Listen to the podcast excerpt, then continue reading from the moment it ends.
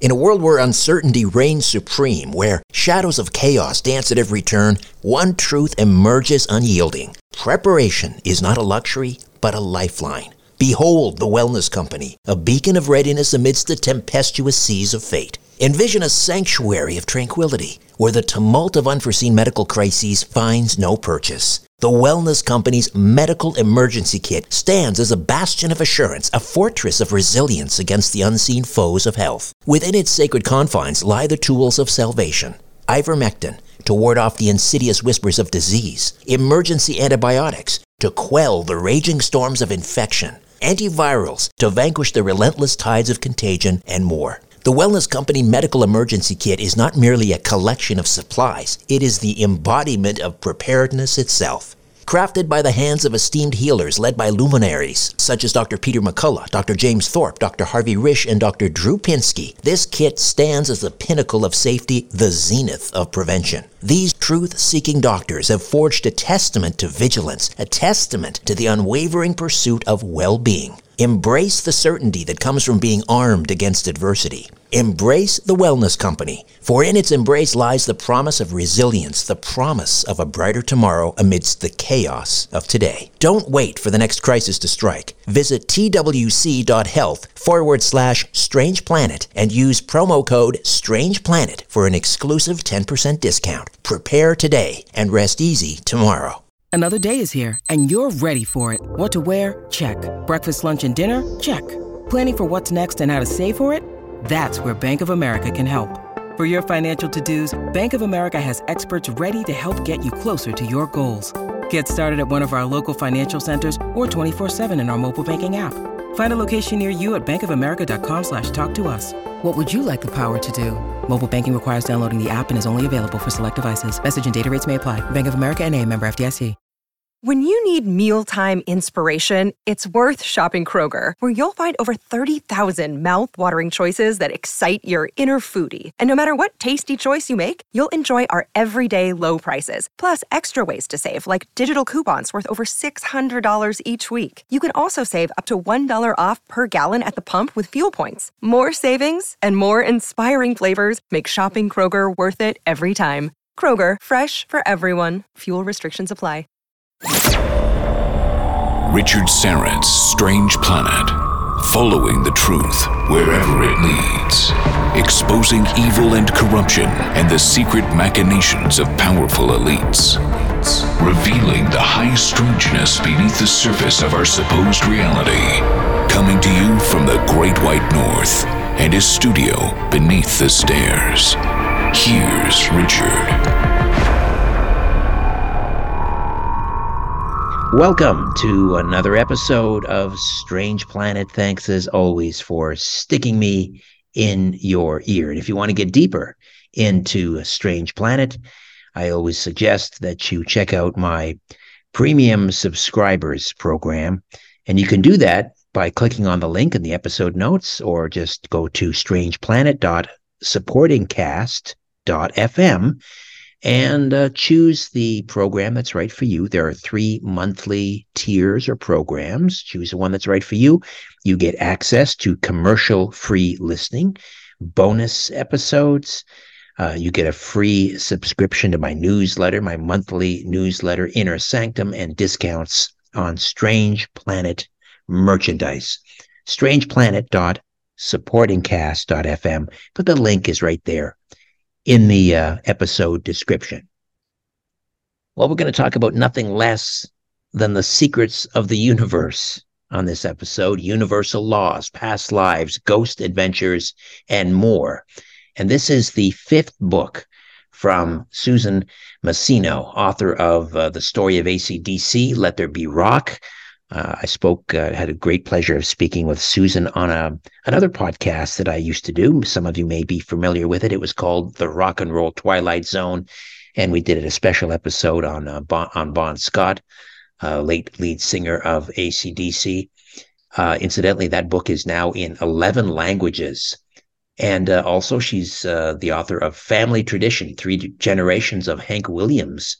And uh, in her new book, The Secrets of the Universe, Susan explores her lifelong passion of the universe, how it works, Uh, also investigating synchronicity, one of my favorite topics, positive manifestation, healing with light, numerology, past lives, and ghost adventures. And um, as I mentioned, Susan has been with me uh, before. She's uh, she's been a rock journalist for over thirty years, and uh, she's appeared in projects with well-known rock bands like Van Halen, A C D C. She's been interested in the paranormal since the age of five, and uh, a great pleasure to welcome back Susan Masino to the program. Hey, Susan, how are you? I'm doing great, Richard. Thank you so much for having me on. Uh. The uh, the A C D C book, I just want to pop over to that arena for a moment. Um, A C D C, Okay. a couple of years ago, they came out with a um, uh, a new album. I think it was called Power Up. And um, are they going to mm-hmm. tour again, do you think? Well, you know, they do have a date in California on October seventh. But I have heard some rumors that there will be more dates after that. It might not be till twenty twenty-four, but that's not too far away. Right, right. And of course, um, yeah, they went back into the studio using some of uh, rhythm guitarist Malcolm uh, Young's kind of riffs and built that that album based around those. Do you think they'll record again? I hope they do. I know that they have plenty of material, that's for sure. Angus has talked about that in interviews. So I'm hoping that uh, they come out with another album. That'd be amazing. So how do, how does a rock journalist get um, into the paranormal? How did that happen for you? Well, it really started as uh, I was very young, around five years old, and my paternal grandmother was very matter of fact about life after death. She that's stuff she would talk about, but the turning point for me was one night when we would, she had a day bed in her bedroom where we would sleep when we'd stay over, and she would tell us, tell us stories and, you know, say our prayers and we go to sleep. Well, one night she told me and my younger sister about how her mother, after she had passed away, appeared to her in her bedroom to say goodbye. And uh, when I heard that, it just, It, it didn't scare me. It completely fascinated me. I at, at that age, even I thought, well, how is that possible? Can she do it again? Um, does that is that good or bad? Does that mean she's not at rest? Uh, it just uh, it started a lifelong fascination with what's what's on the other side. Right. And uh, I'm told these things tend to run in the family. Um, mm-hmm. So do you have your grandmother's gift? I do. Um, it's it, it's funny um, that she told me about the story of her mother appearing to her after her death.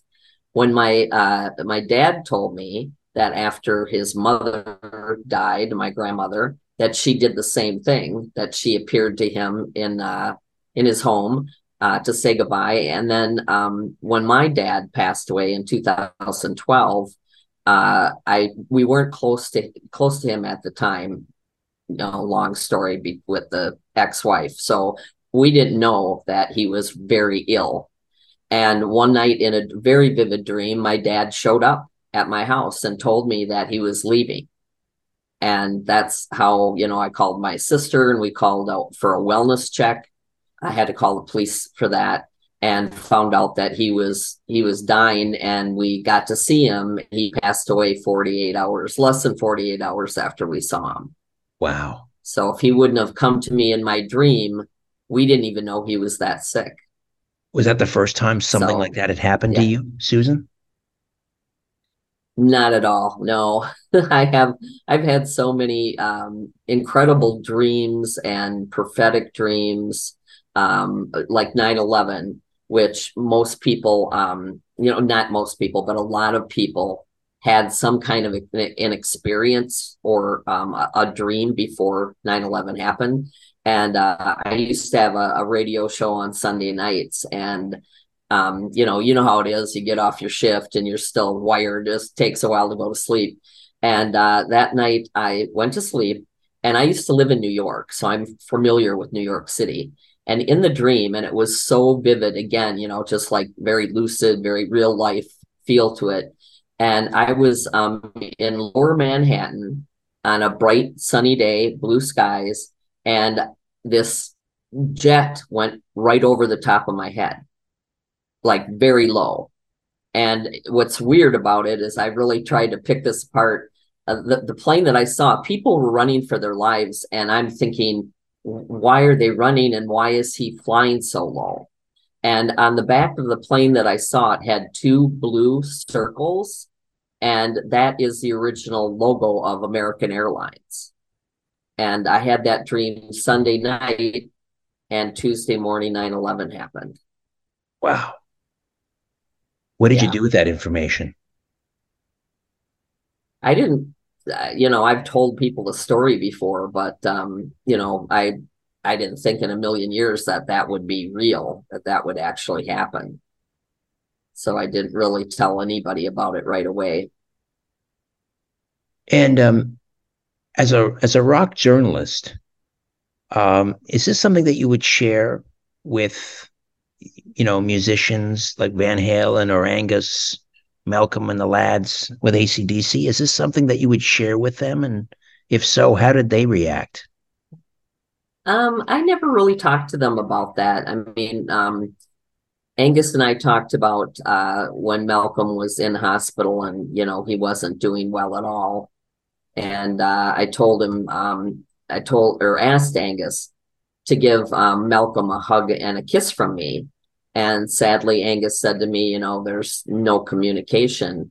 And I said, well, he'll so, his soul will know. And Angus just, his face actually lit up and he said, you're right, his soul will know. And, uh, you know, so we've talked a little bit about that and about, you know, Bon. Um, I haven't really given them details on this, but anytime that I see a, a band member of A C D C in my dream, it will manifest in real life, even if it's several years away. And uh, I've had Bon, um, before I wrote the Let There Be Rock book, um, back, I started that in the end of two thousand four. I had a very vivid dream of Bon coming to my house, and we sat down, and it seemed like we talked all night. You know, it was, uh, it was really nice, but very sad when I woke up that, you know, it wasn't real. And um, the, the next day, my uh, I, I write it late at night and usually with not a lot of lights on. And and uh, we had this these big living room lamps. And uh, when I was questioning, you know, did I really see Bon? Did he, you know, was he really here? And the the, the next day, my uh, husband called me and he said, why did you leave that lamp on last night? And I, I asked him, you know, which one? And it was one of the large ones on either side of the couch. And I said, I, I don't even use that light at night. So I never turned it on. And I'm I'm kind of looking at it like that was Bon's way of saying, yeah, I was here. You know, don't don't doubt it. I was here. Wow. Um, I'm trying to remember back to our conversation when we did the uh, the Rock 'N' Roll Twilight Zone, Zone episode about Bon Scott. Hmm. Seems to me that you were telling me that uh, Angus and and I guess Brian Johnson and and um, Malcolm and, and the others um, really felt Bon's presence in the studio when they did uh, was it Back in Black, right? The, the the nineteen eighty release after Bon Scott had passed. Right. Well, Brian um, he won't elaborate, but Brian said that he had an encounter with Bon while they were in um, Compass Point Studios in um, in the Baham- Bahamas, and he uh, he got a visitation from Bon, and uh, I've you know over the years it's it, it like one one dream I had about um, uh, well Bon came to me that night that you know the lamp was left on, and two months later I was hired to write the Let There Be Rock book. So I, I kind of feel like Bon, you know, showed up to tell me that something was was coming up.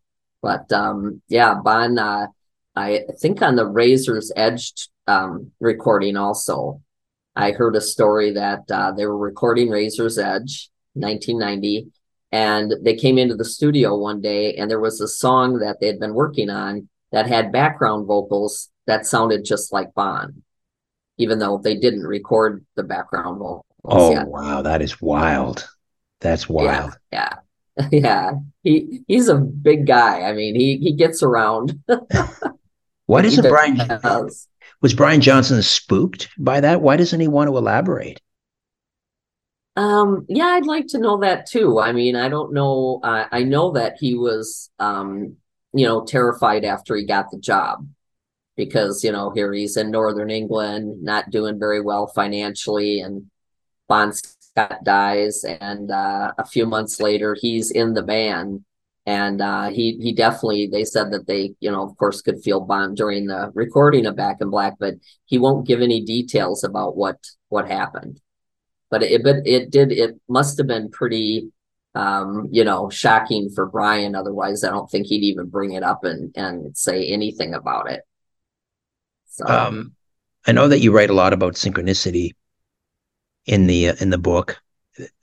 It's a favorite mm-hmm. subject of mine. I mean, it's something universal. We, we've all uh, experienced remarkable synchronicities. Many of us just kind of d- dismiss it, or we don't pay enough attention. But the more you pay attention, the more they seem to happen. Talk to me about, I don't know, maybe give me an example of a powerful synchronicity that's happened to you. And then how how synchronicities sort of guide your life. Oh, my goodness. Um, one of the most incredible experiences I've had, but everything for me seems to be, you know, all connected. Like, you know, something will come up and then you'll actually see it play out, you know, in the future. But um, with synchronicity, one of the craziest stories I have of that is that um, I wrote my first book. I put it out on, on a C D ROM at the time because printing your own books were, was too expensive. It was back in two thousand when I released that. And uh, I I sent it to a publisher here in Wisconsin, a small publisher. And uh, I got a rejection letter because that's not the kind of books that they they printed at the time. But then they asked me to write Famous Wisconsin Musicians, which I had Les Paul write the foreword for me. And that just, you know, I, I found a website that liked Les Paul. I called, and with the hours, I had his manager's number. So so the publisher that wrote, that did that book, saw the reviews of the C D ROM of Rock 'N' Roll Fantasy, and they said, well, we're going to print that too. We'd like to print it too. And I agreed to that. Um, but uh, when in the summers, there's always the book expo, where, you yeah. know, where all the publishers and authors show up and everything. So I was invited to do a book signing for Famous Wisconsin Musicians in um, Chicago at the time in two thousand four. And at the last minute, I called my publicist at the company and I said, could I book signing on Rock 'N' Roll Fantasy instead? I, I just think that might be more fun. And uh, and she agreed. She said, well, we printed both, so why not? We'll switch it. So that put me into the directory of, which is, you know, like a phone book, um, of my book signing for Rock 'N' Roll Fantasy. Well, before my book signing happened that day, you know what it's, well, I don't know if you can relate to this, but for me, it was like being a kid in the ca- in a candy store with all these publishers. And I wanted to actually get a larger publisher to publish the Rock 'N' Roll Fantasy book because, you know, this was done with a very small publisher. So I was walking around, you know, thirty thousand people there. Um, President Clinton was the keynote speaker at that event. And uh, so it was, it was pretty heady. And uh, so I was roaming around because I can't sit still with with all that stuff and all those people to meet. And uh, so I'm wandering around and I come around the corner and there's a two booth size, you know, uh, display of uh, every rock and roll book you can think of, every every artist. And I started goofing around. I'm, I'm, I was saying to my husband at the time, I was like, oh, my God, these are my my publishers. This is it. I'm, you know, I'm home, you know. And uh, this girl comes up to me and she's like, I'm sorry, you are, you know, kind of like, what are you doing? Ouch. And uh, yeah, yeah, yeah, yeah. And so so I, I figured, you know, OK, I'll leave. And so I told her who I was and and uh, why I, I, you know, was interested in their company, which was Music Sales Group. Um, Omnibus Press is what I wrote for that imprint. But um, uh, she actually said to me, well, no, no, we are, our, one of our editors is here today. You should probably talk to her. and without an agent and all that, that's just, that's pretty unheard of it for a writer, especially one that just just had only two books out and uh, not on big publishers or anything like that. And I waited a bit and I met the the lady, the the editor, Andrea, and I started giving her this huge pitch on, you know, my book, Rock 'N' Roll Fantasy. And she goes, oh, I, uh, you know, she said, what's your name again? And then, you know, I told her my name, and then she says, oh, I was going to come find you.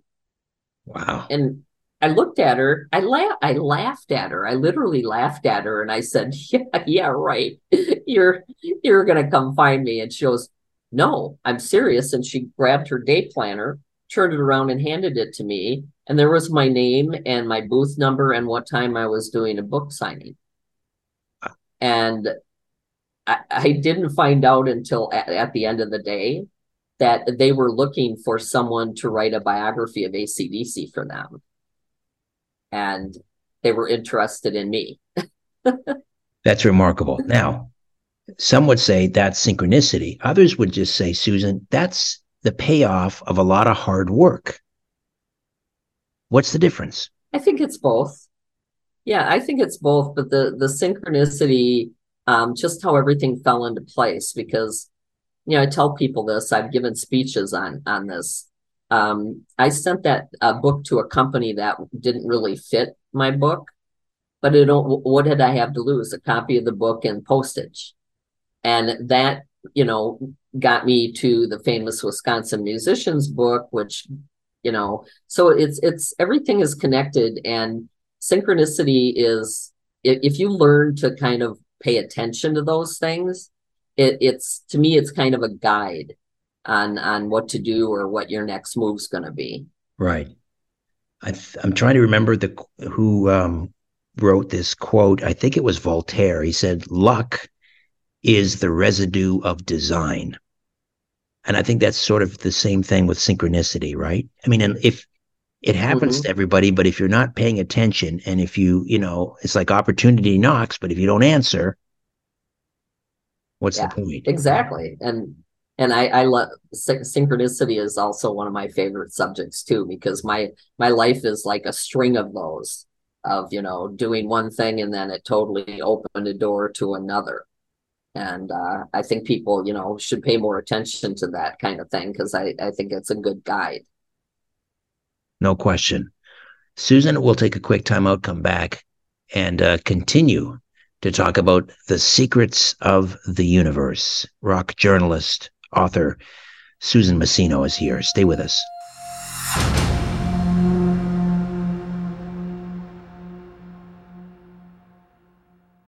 Look, Bumble knows you're exhausted by dating.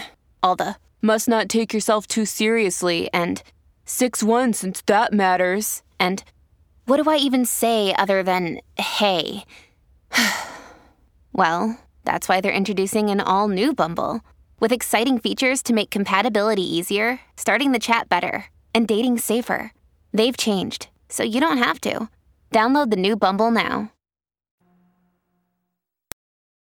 Ladies and gentlemen, the captain has turned on the fasten seatbelt sign. We're now crossing a zone of turbulence. Please return your seats and food trays to their upright position and make sure your carry-on luggage is safely stowed. You're about to leave everything you know behind. This is Richard Syrett's Strange Planet. Strange Planet.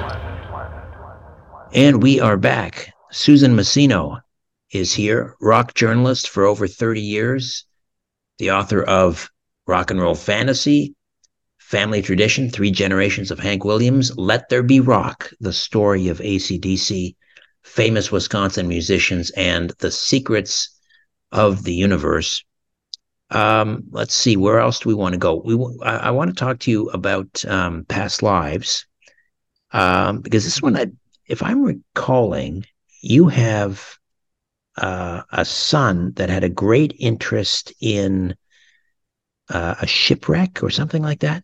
Am I, re- am I remembering that correctly? Oh, yeah. Yes, you are. Um, he was uh, four years old at the time, and someone uh, was babysitting for the evening, and H B O was showing the, the movie Titanic. And he, we found out after we got home that he had gotten woken up and she let him come out and watch the rest of the movie with her. Well, you know, I wasn't real happy about my four-year-old, you know, watching a ship go down and losing fifteen hundred people. And from from that moment, the very next day, and my son loves to draw. He's a uh, C G um, artist now, a matte painter, and, you know, he's in the film industry. And he always loved to draw. And after he saw that movie, or the end of the movie, if you will, um, he started painting and drawing pictures of the Titanic. Like within two weeks, we probably had at least a couple dozen, you know, uh, pencil drawings, watercolor, whatever. And he was never looking at an image to copy. It was what he, it was coming out of his own imagination. And he was going, he went through night terrors, and he used to talk about the Titanic like every day between the ages of four and six it lasted. And uh, he, you know, would have night terrors. He'd wake up and go running out of his room and trying to, trying to get out is what it look what it would look like, you know, running to to the doors to try to open them and things like that.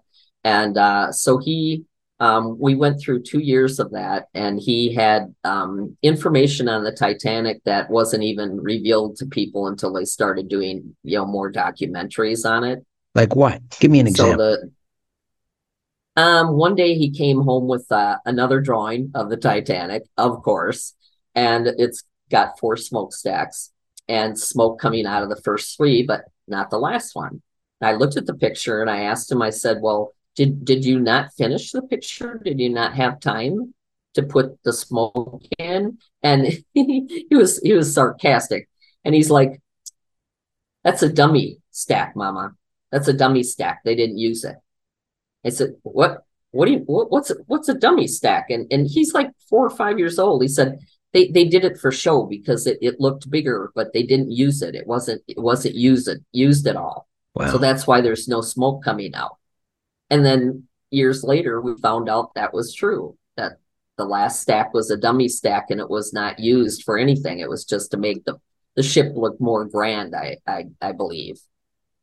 So we went yeah. through that, and we actually, um, my family, we were featured on the T V show Ghost Inside My Child, which um, you can look up his story online on YouTube. It's all over YouTube, TikTok.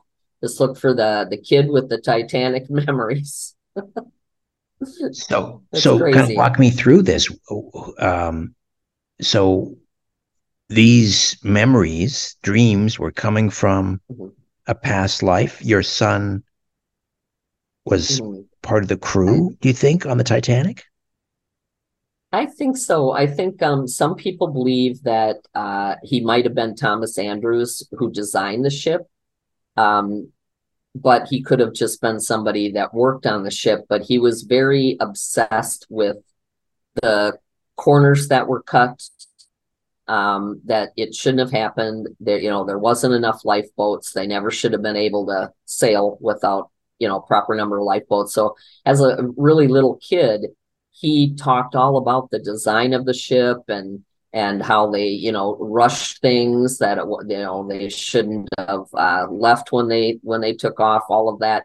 He just he he knew so much about the ship that it was it was definitely creepy. and and he didn't sign out books from the library or anything like that. He he didn't know this information secondhand. No, no. And this this was between the ages of four and six years old. So he wasn't, uh, it, it was all coming from his memories, you know, and I, I've had people comment on his videos saying that, you know, we fed him that information. I didn't, ha- I didn't know that information. How would I feed it to him? You right. know, so he, it was coming from obviously a past life of him being on the ship. Didn't you take him to really a, sad. Yeah. Uh, didn't you take him to like a Titanic yeah. exhibit or something? And he said some pretty wild things. Yep. Yeah, we did. We uh, this was two years into it. And my daughter, who is a forensic psychologist, they were um, taking the Titan- Titanic exhibit across the country. And for a, while, a few weeks, it was in Chicago at the Museum of Science and Industry. And my daughter suggested that we take him to see it. to see if maybe this would be a closure for him some way, you know, so, somehow in some way. So we take him there, and now he's six years old. We've been going through this for two years. And he was, you know, all the other kids there were kids running around, you know, not paying attention to anything. My son, it took us like hours to go through this exhibit because he literally had to look at every single thing, every single item. And uh, and what was uh, what what was crazy about what happened to me is that he was obsessed with the boiler rooms uh, on the ship. That the men, you know, to to to his knowledge, he said that they shouldn't have died. That some got trapped, and they they. So he was very obsessed with the boiler room. And sure enough, we come across this exhibit with a boiler that they had literally brought up out of the ocean floor.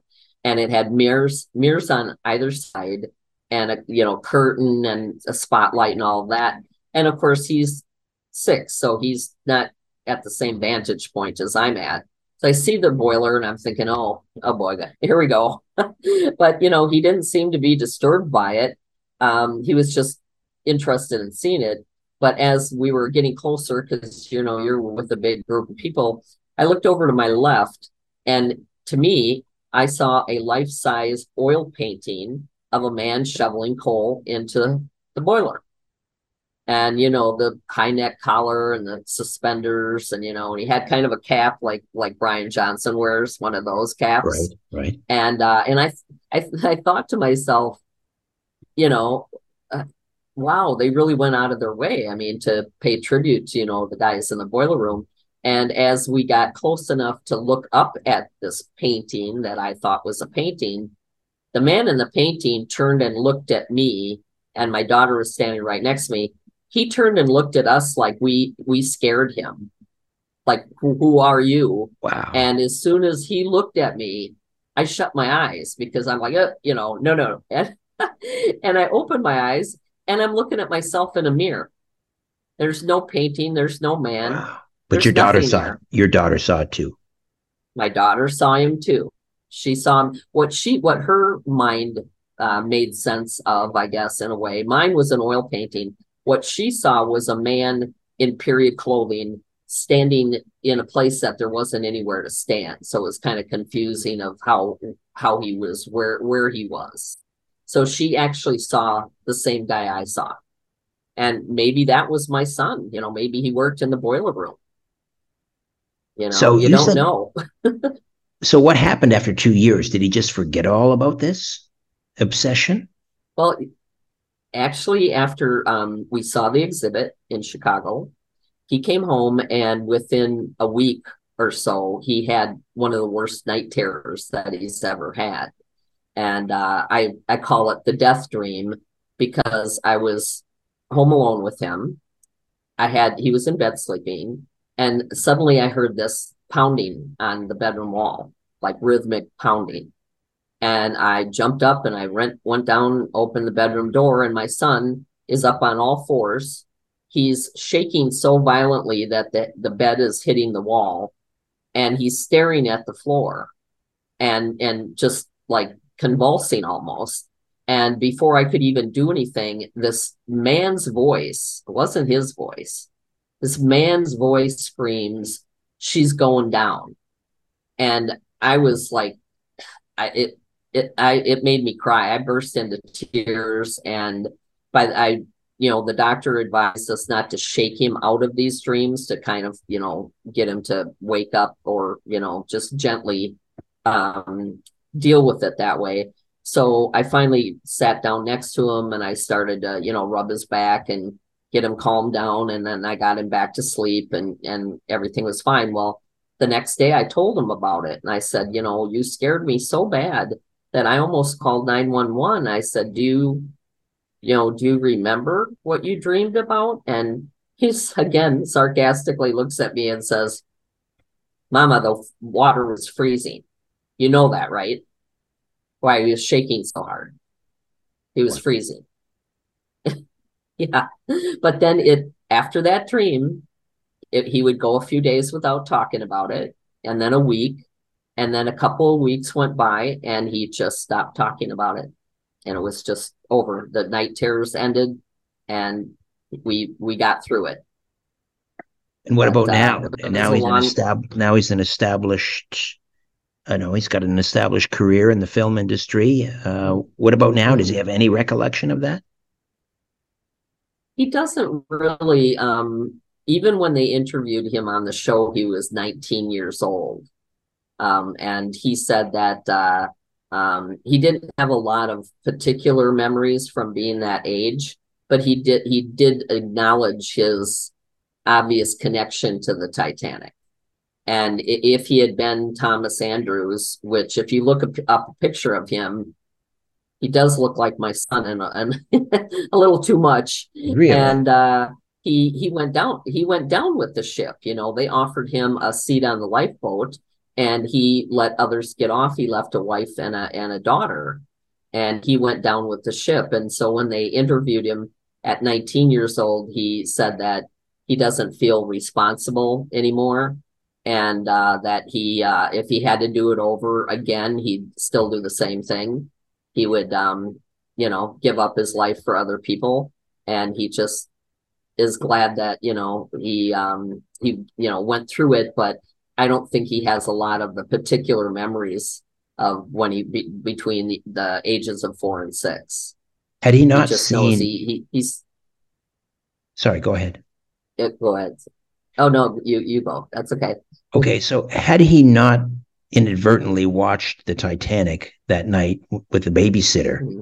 do you think any of those memories of his past life would have been have, have come to the surface? Well, it might have, but I don't know. I don't think maybe not if he hadn't seen the movie. But before this, when he was three, he had a fascination with trains. A lot of little boys do. And uh, he used to start telling me about, you know, I designed the first railroad cars. And I said, you did? And he goes, yeah, yeah. You know, there were no cars then, Mom. There, there were only horses. And we built train cars. And I helped build train cars in Wyoming. And he talked about that. He said his name was James in that lifetime, too, and that he, he was married and he had several children. He lived in a big house. And uh, I knew nothing about, you know, where the train cars were first built. Well, I came across a book one day of American history. And sure enough, the original first train cars were built in Wyoming. Oh. And yeah, so... So he, he had a lot of, uh, you know, memories and, and things to say that would, you know, how would a kid that age know? What about your daughter? Past lives? Memories? Um, not really, not with her. You know, she has not uh, really talked about that. I know that she has um, psychic abilities. I mean, she works with uh, the judicial system in, in California. And uh, I know that she's psychic in her own way of, you know, and, and my sister too, my younger sister is like that. She, uh, you know, sees things before they happen or have the, has an impression of something that ends up becoming true. So we, it definitely runs in the family because I'm a psychic empath myself. What does and, that mean? Uh, what I, does that mean, I, a psychic empath? How does that work?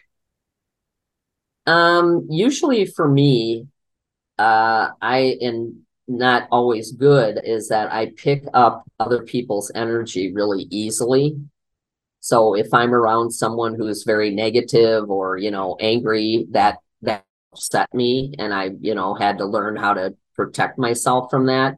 But um, I get all kinds of, you know, like I said before, the prophetic dreams. Um, I just know things. And it's weird because the, the information that you get from someone or something just comes to you with, you know, without any, you know, forethought or any warning. I, I tend to pick up things. Um, like I, I investigated um, the battlefields of Gettysburg. And uh, I was on a road along a tree line at the end of the day and the sun was going down. And now, this is all in my mind's eye and what sometimes I can hear them actually talk to me. And sometimes I just get the information. And as I was going down this road, and it was horrible being out on that battlefield. It is so sad, and the energy is so heavy. And as I was walking down that road, this kid in my mind's eye came rushing up to me and begging me to help him go home. And he was frantic. And I had to stop, and I was with a friend. I had to explain, there's somebody here. I need to communicate with whoever's trying to talk to me. And so he sounded very young, and he called me Mama, which I thought was was uh, crazy, because I've always had a premonition or uh, idea that I lost a son in the Civil War. I used to have that, because a lot, a lot of my psychic abilities started really coming out more in my early twenties is when that started. And so this kid who came up to me, he was begging me to, to, to go home. He was terrified. He wanted to go home. And I told him to calm down. I said, the war is over. You don't have to stay here. I'm going to bring in some light, which I will, you know, I visualize bringing in some light. And I told him, I said, go into the light, because your family and friends will be waiting for you. And uh, and I by this time I'm crying, because he's he's so terrified. You can just feel and hear the terror in his voice. And uh, my friend reached over. When I started to cry, my fr- friend reached over and tried to touch my back, and he literally jumped backwards and yelled. And I said, what what was that? And he said, it felt like I just stuck my hand in the barbed wire or trying to touch you. Wow. And I I and I think the, the the kid that I was talking to was protect he he ended up not being a very good guy to be with, and I think that that was the kid's way of saying, you know, I'm protecting her right now. I'm, you know, I'm talking to her.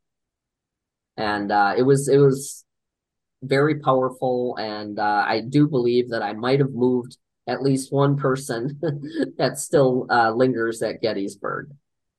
Susan, another time out. Back with more of our conversation. The book is The Secrets of the Universe, Universal Laws, Past Lives, Ghost Adventures, and more. Stay with us.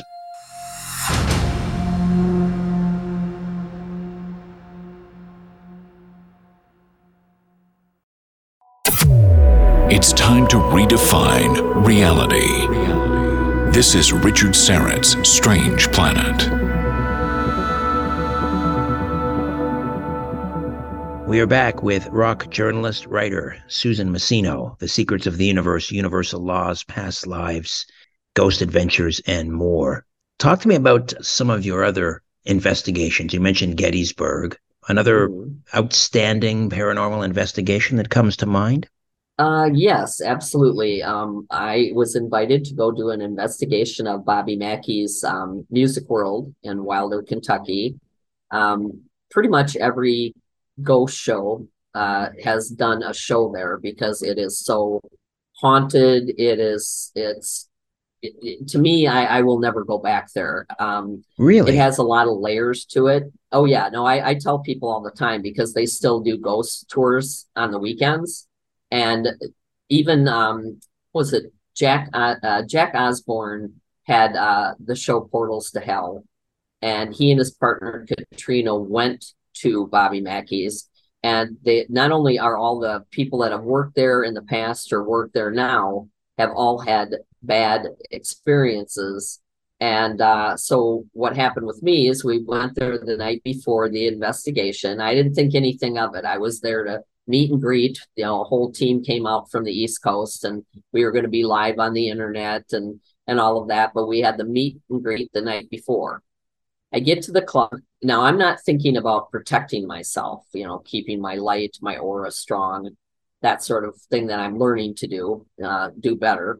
But I didn't realize that at the time. And as my two friends and their cousin, so there was the four of us, when we walked into the club and we came around this corner where this pillar was, um, the, the room kind of spun for a second. And I looked at all three people that were with me, and my, the woman standing next to me, Tamara, she looked at me and she said, did you just feel that? And as she said that, something walked through me.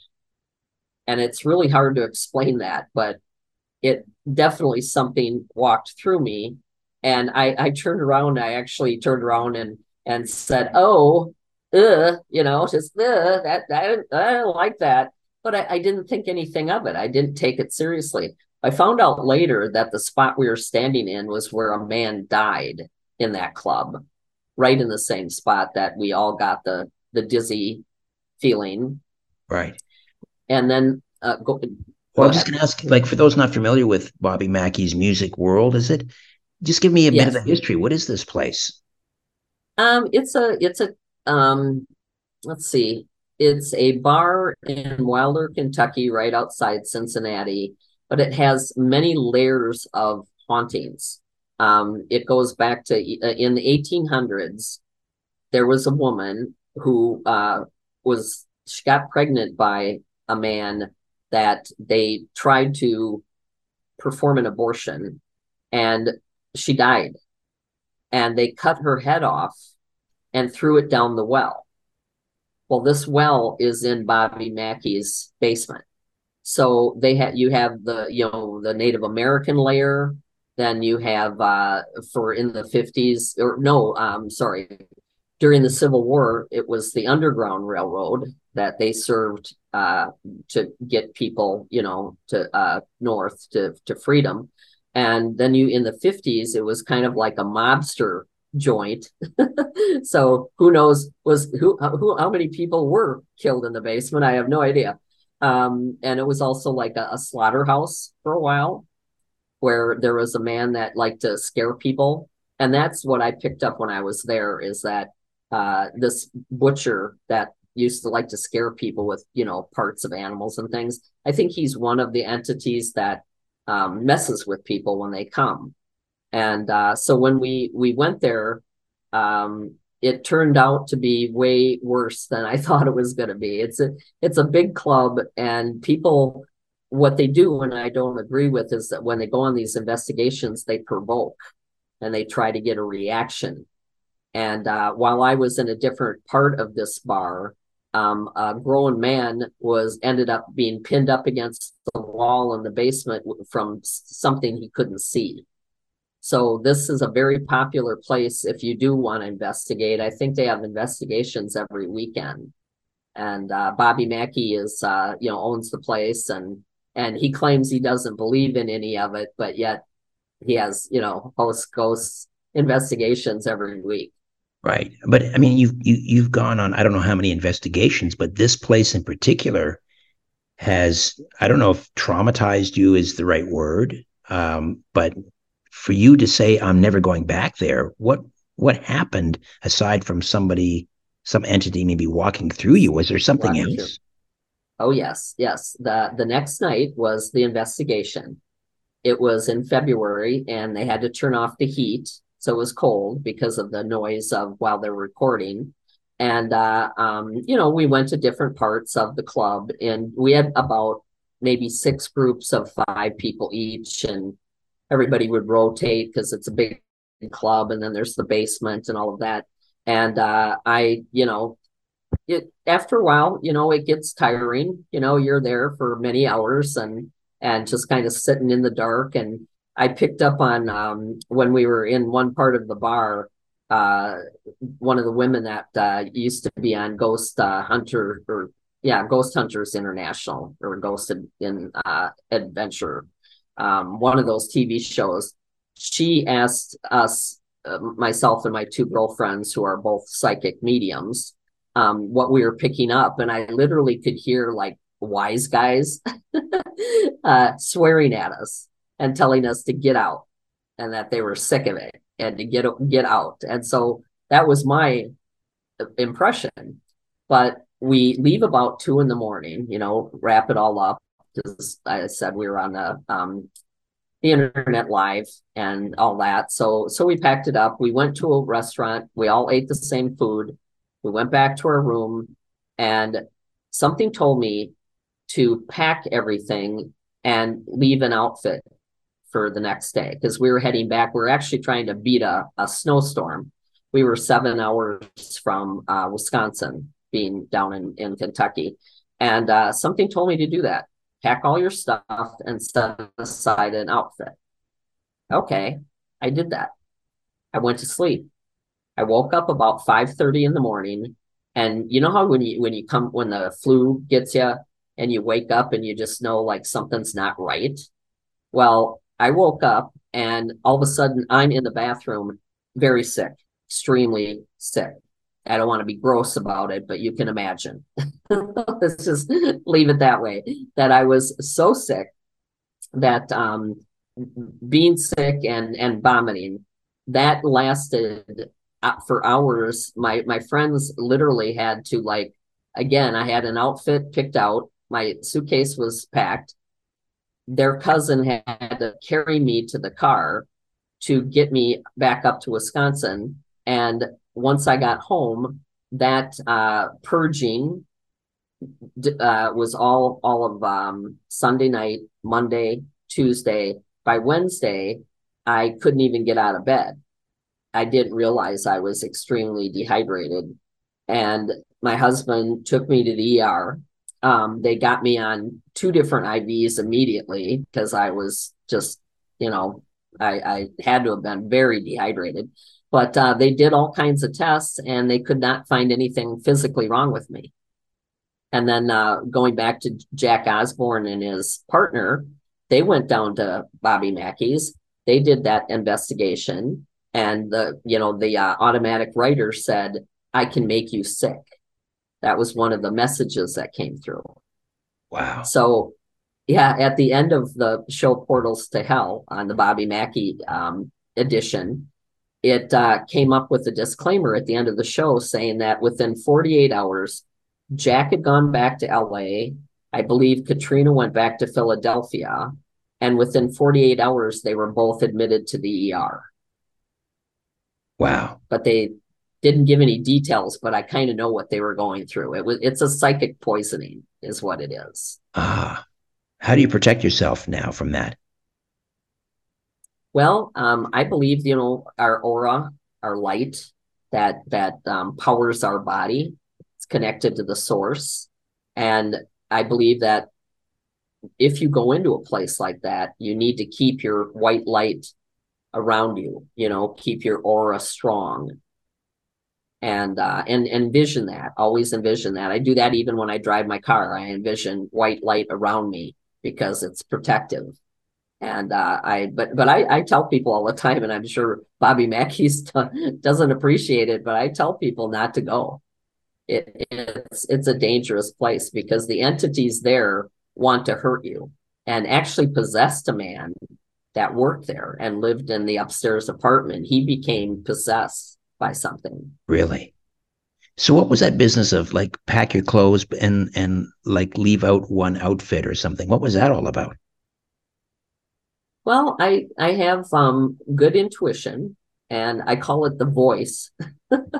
Every once in a while I can actually hear somebody say that to me. They were warning me because um I needed to uh, you know I, I I could barely dress myself the next uh, day. Right. So to have everything packed packed up, you know, yeah, this voice just said to me, pack your suitcase and set out an outfit.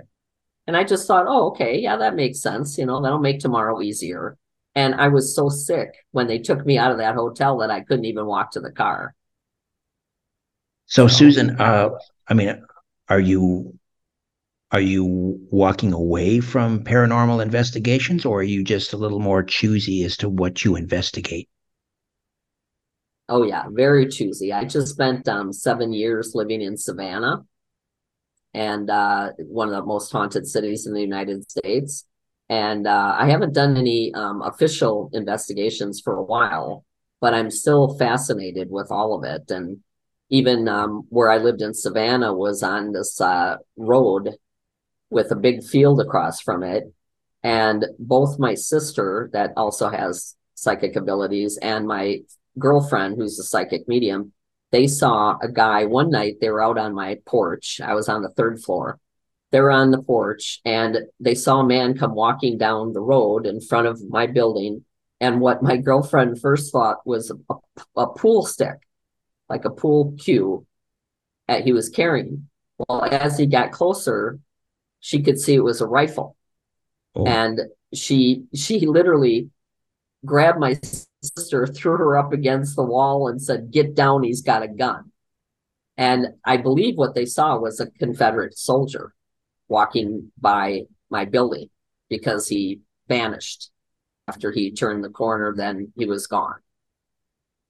So there's, uh, you know, so I am, I, I had to protect myself a lot in Savannah, but I still, you know, would go to places and during the day, not, not at night, but, um, I, I love the, the paranormal and I, you know, but certain places I, I'm definitely choosy because of what happened. I, I've never been that sick in my entire life. So it was uh, something I don't recommend to others. So uh, are you going to get back into uh, rock journalism anytime? Well, I, I have, I just, I do lots of interviews for rock and for um, the paranormal. Um, I'm working on a, a collection of my life stories right now because I got a million of them and they're all, you know, like synchronicity and, you know, that just a lot of wild stories. Um, but uh, yeah, I, I just did a um, an article for Classic Rock magazine on the fiftieth anniversary of A C D C. Um, they interviewed me and then they also um, asked me to write an article for them. Um, I'm also, uh, I'm probably going to be writing a news, kind of a news piece for the uh, page on Facebook that's called the A C D C Family. They have over four hundred thousand members. And I was just asked a few days ago, actually, if I would like to write a, a monthly news piece on maybe an album or, you know, what's going on now or something like that. So I'm, I'm always, there's always something coming up. Last uh, twenty twenty-one, I was in um, the, on the Reelz channel. I was featured in A C D C Breaking the Band. And then just months later, I was interviewed again uh, and appeared on the Reelz channel in the Frontman series for David Lee Roth. So even though it's been decades, I still people still want to hear the stories. So I'm I'm always doing something. Well, it was uh, it's great catching up with you again, uh, Susan. Thank you so much for this. Oh, thank you for having me. A new Richard Syrett's Strange Planet drops every Monday, Wednesday, and Friday.